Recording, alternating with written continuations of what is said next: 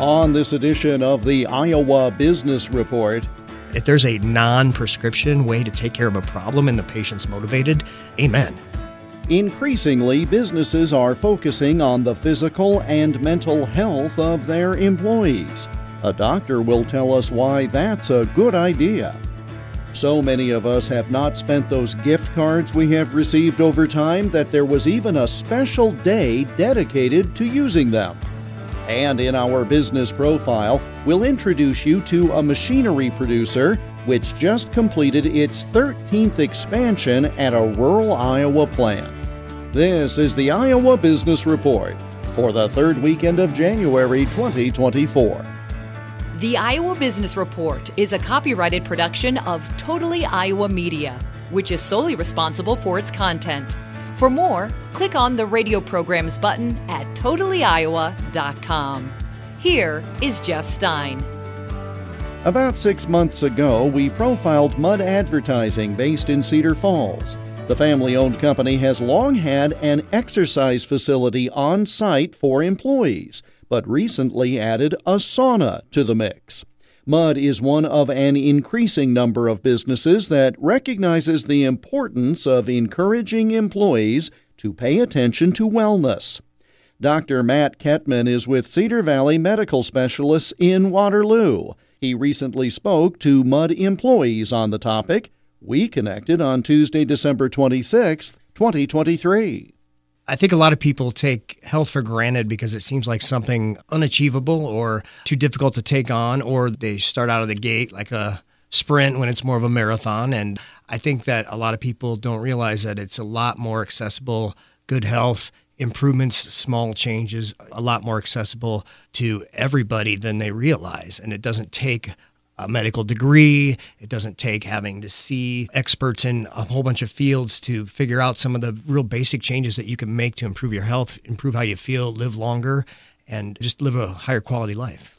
Talk, if you will, about the connection between physical health and one's mental health, because we often have conversations with people as if they are two very divergent things, but in reality, they work in concert, do they not? Absolutely. You know, I think nothing would illustrate that better than a study that came out of Australia last year. Amazing study. You know, we have record mental health crisis right now, especially since COVID and the shutdowns and whatnot. It took a toll. We see it all the time in the office, but amazing study. It was, uh, I think it was a meta analysis of like 128,000 patients, a thousand different studies or something like that. It was really big and it compared antidepressants and it compared traditional therapy, psychotherapy, and then it also compared exercise, prescribed exercise. I believe it was 150 minutes a week.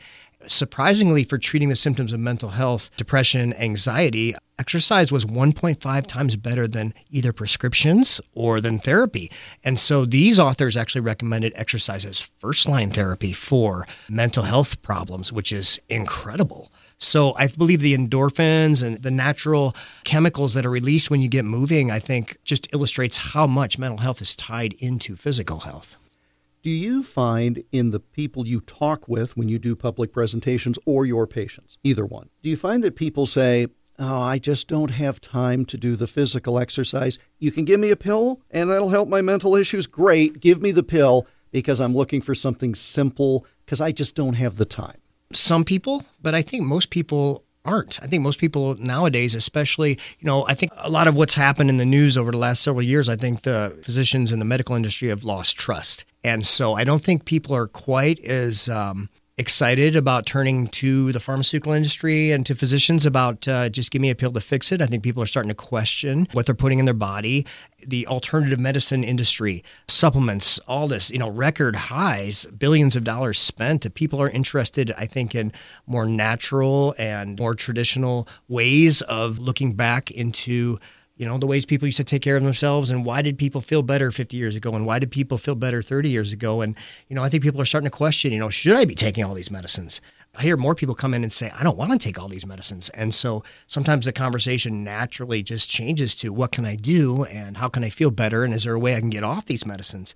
I'm always very much in favor of that. If there's a non prescription way to take care of a problem and the patient's motivated, amen we've been using phrases like mental health. And I wonder if people listening are thinking, well, that's way down the line. We're talking about people who even just have a little bit of seasonal depression or people who just may not even recognize it themselves, right? That Absolutely. just doing a little bit of exercise can brighten the mood. So if you're in a post-holiday blues or I don't whatever characterization you want to use, doesn't take much to snap you back out of it and you may not even know that it's affecting your performance. Absolutely. I would challenge anybody that has not experienced, you know, the benefits of a exercise regimen to tell me they don't feel better after doing it. Feel better mentally. No, you don't have to have clinical depression. You don't have to meet the criteria for depression to benefit from exercise.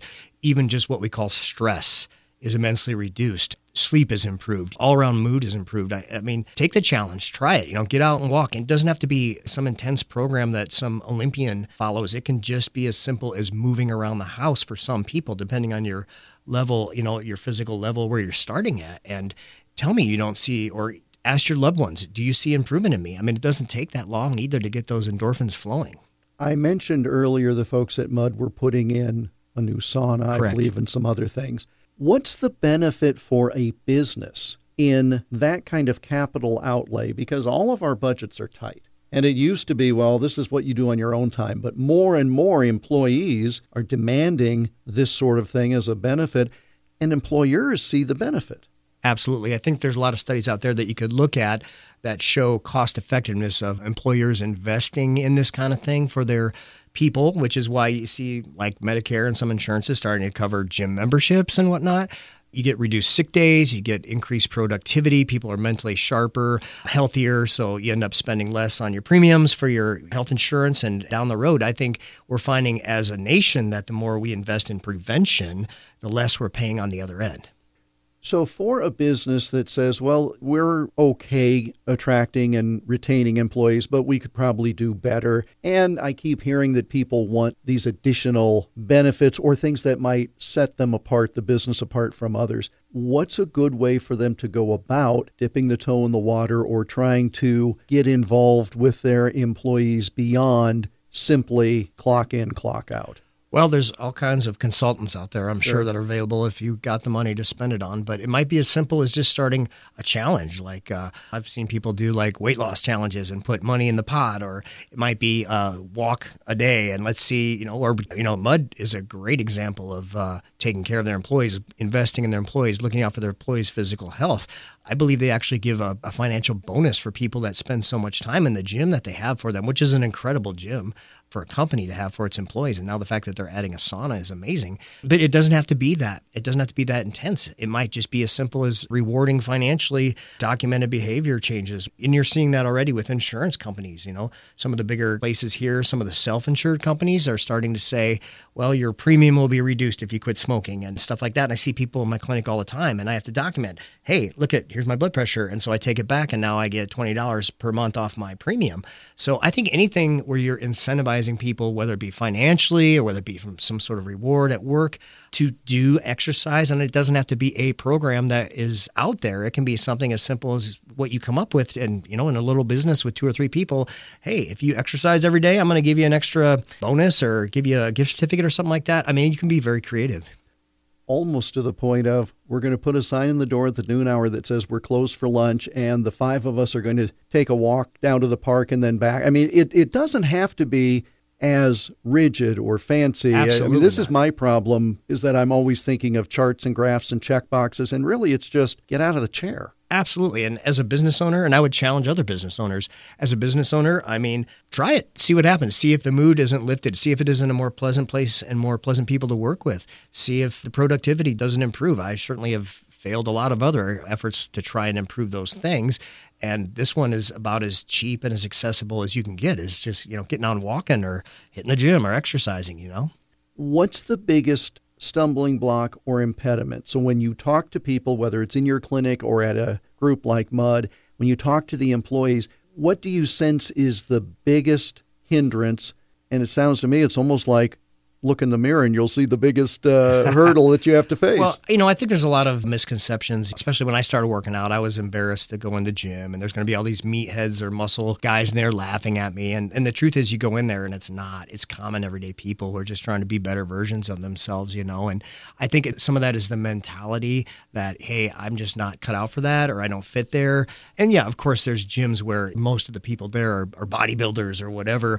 I think it has to become so universal that common person who has maybe some pounds to shed or whatever their health goal is feels welcome and comfortable there and not judged. I think that's one of the biggest misconceptions I see or impediments to instituting something like that. Also, I think another one is that you have to do some Olympian type of workout. No, it can be as simple for some people as walking around the block once, you know, working up to it. And I think another thing that people get tied up into is feeling like they have to maintain this rigid program where it can just be when you have time. That's how you start and let it take you. Let the momentum build. Let your natural desire to do this, to feel better, those natural endorphins that can come from exercise and all the benefits that happen the improved sleep, the improved energy, the improved mental focus and enjoyment throughout your day. Let that sweep you down the river. If you can show people the rewards, how much better they're going to feel, as opposed to, if you don't do this, you won't suffer, people are much more likely to pursue things that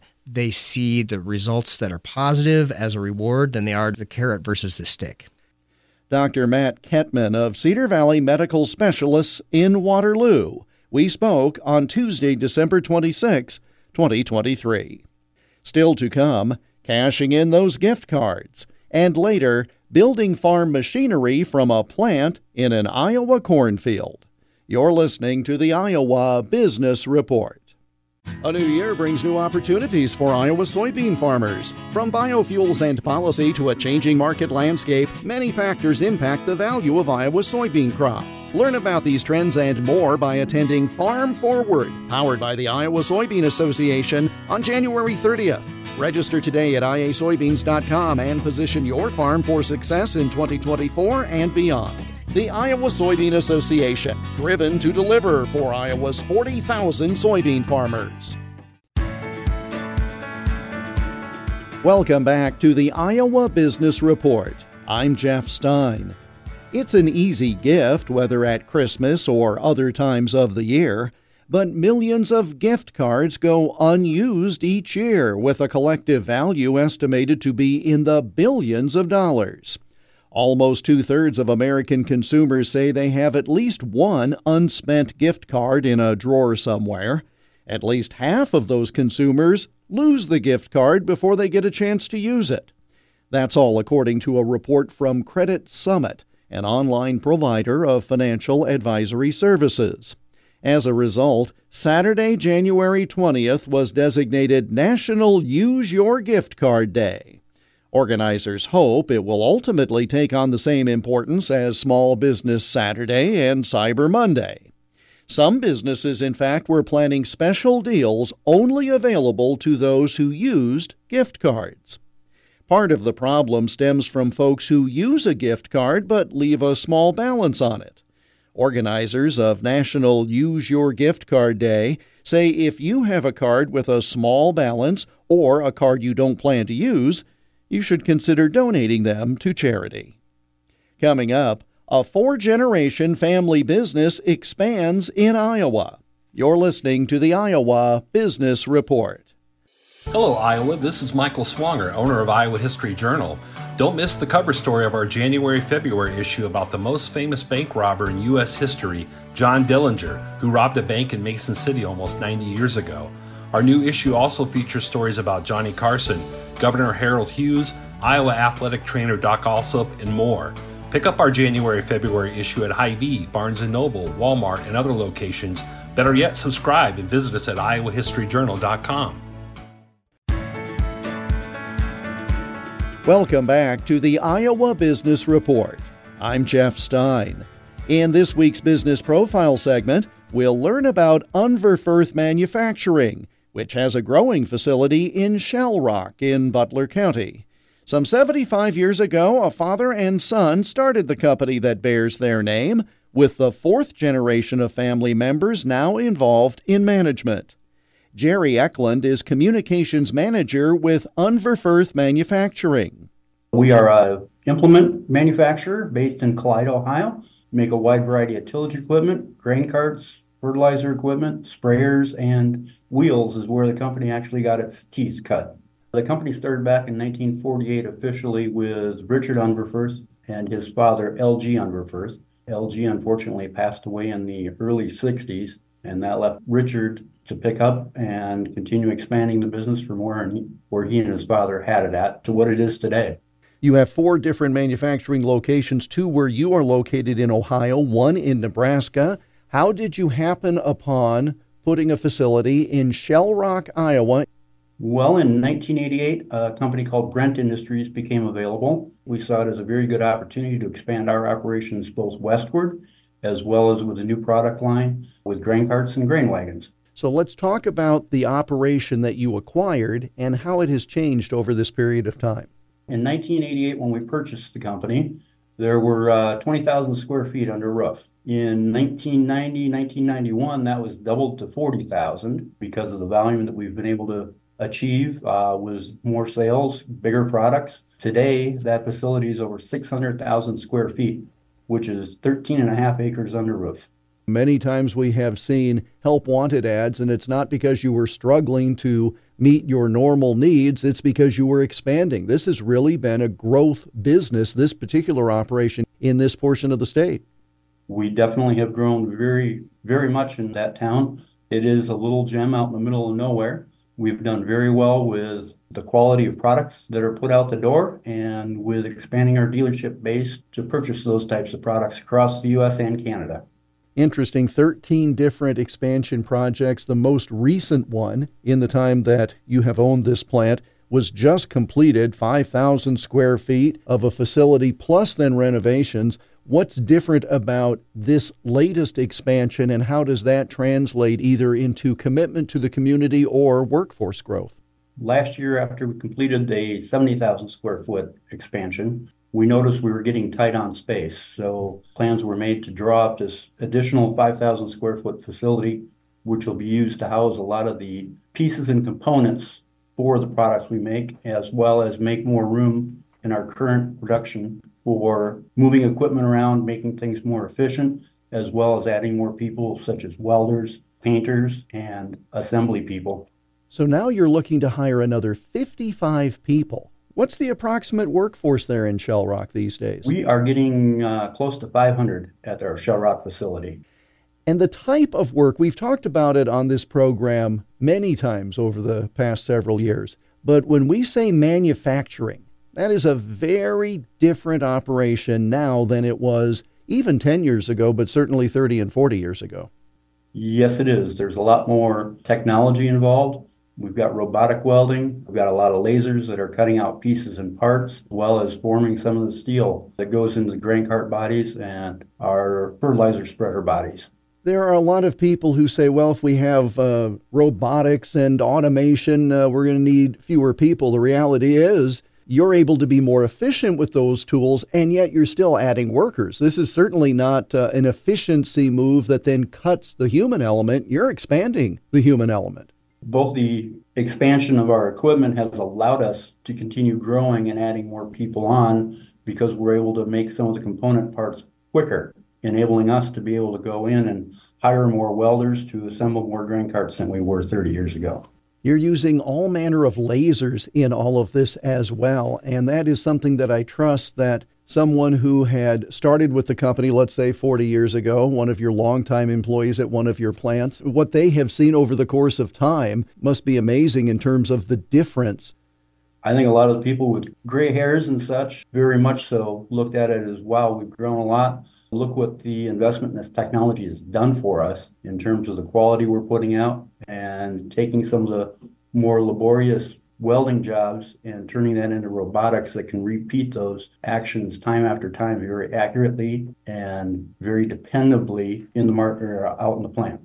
The ag industry is a tricky one because those who produce the product, the farmers, the agribusiness community, they have to worry about markets, they have to worry about governmental policy, they have to worry about weather, and it is difficult to be on the farm and you're making equipment that you're trying to sell to these folks. What opportunities does that provide you as a specialty manufacturer, and what challenges are there given that that is your customer base?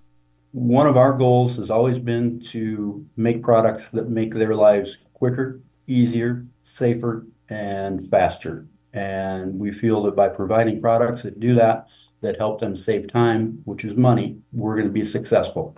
It is impossible to predict the future, but it does not prevent me from asking. Uh, you have a five year plan, no doubt, probably a longer plan. But if we were to reconnect in about five years, overall, where do you think the company is going to be? Do you have some expansion plans or targets that you're working toward? We see the company continuing to grow. We brought on new product lines last year, like Orthman, that has a lot of market share potential in areas where we currently haven't been quite as strong, as well as some overseas possibilities for grain handling equipment that we make in Iowa. That's a pretty important component to have the Iowa manufacturing right there, Nebraska as well. I imagine that's a benefit when you're trying to sell products or working through dealers to be able to say, we produce it right here. Our customers drive right by the plant every day. That's a unique hook, isn't it? Yes, it is. Brent was founded on uh, Mike Van Mill's farm, who still works with us today. That particular facility is out in the middle of a cornfield and is very impressive it is very humbling to be around that area because there's an excellent workforce like Ohio. There is excellent work ethic and just overall good people. Jerry Ecklund, Communications Manager with Unverferth Manufacturing. We connected via Zoom on Thursday, January 18. And that brings us to the close of this week's program. We're back again next week at this same time.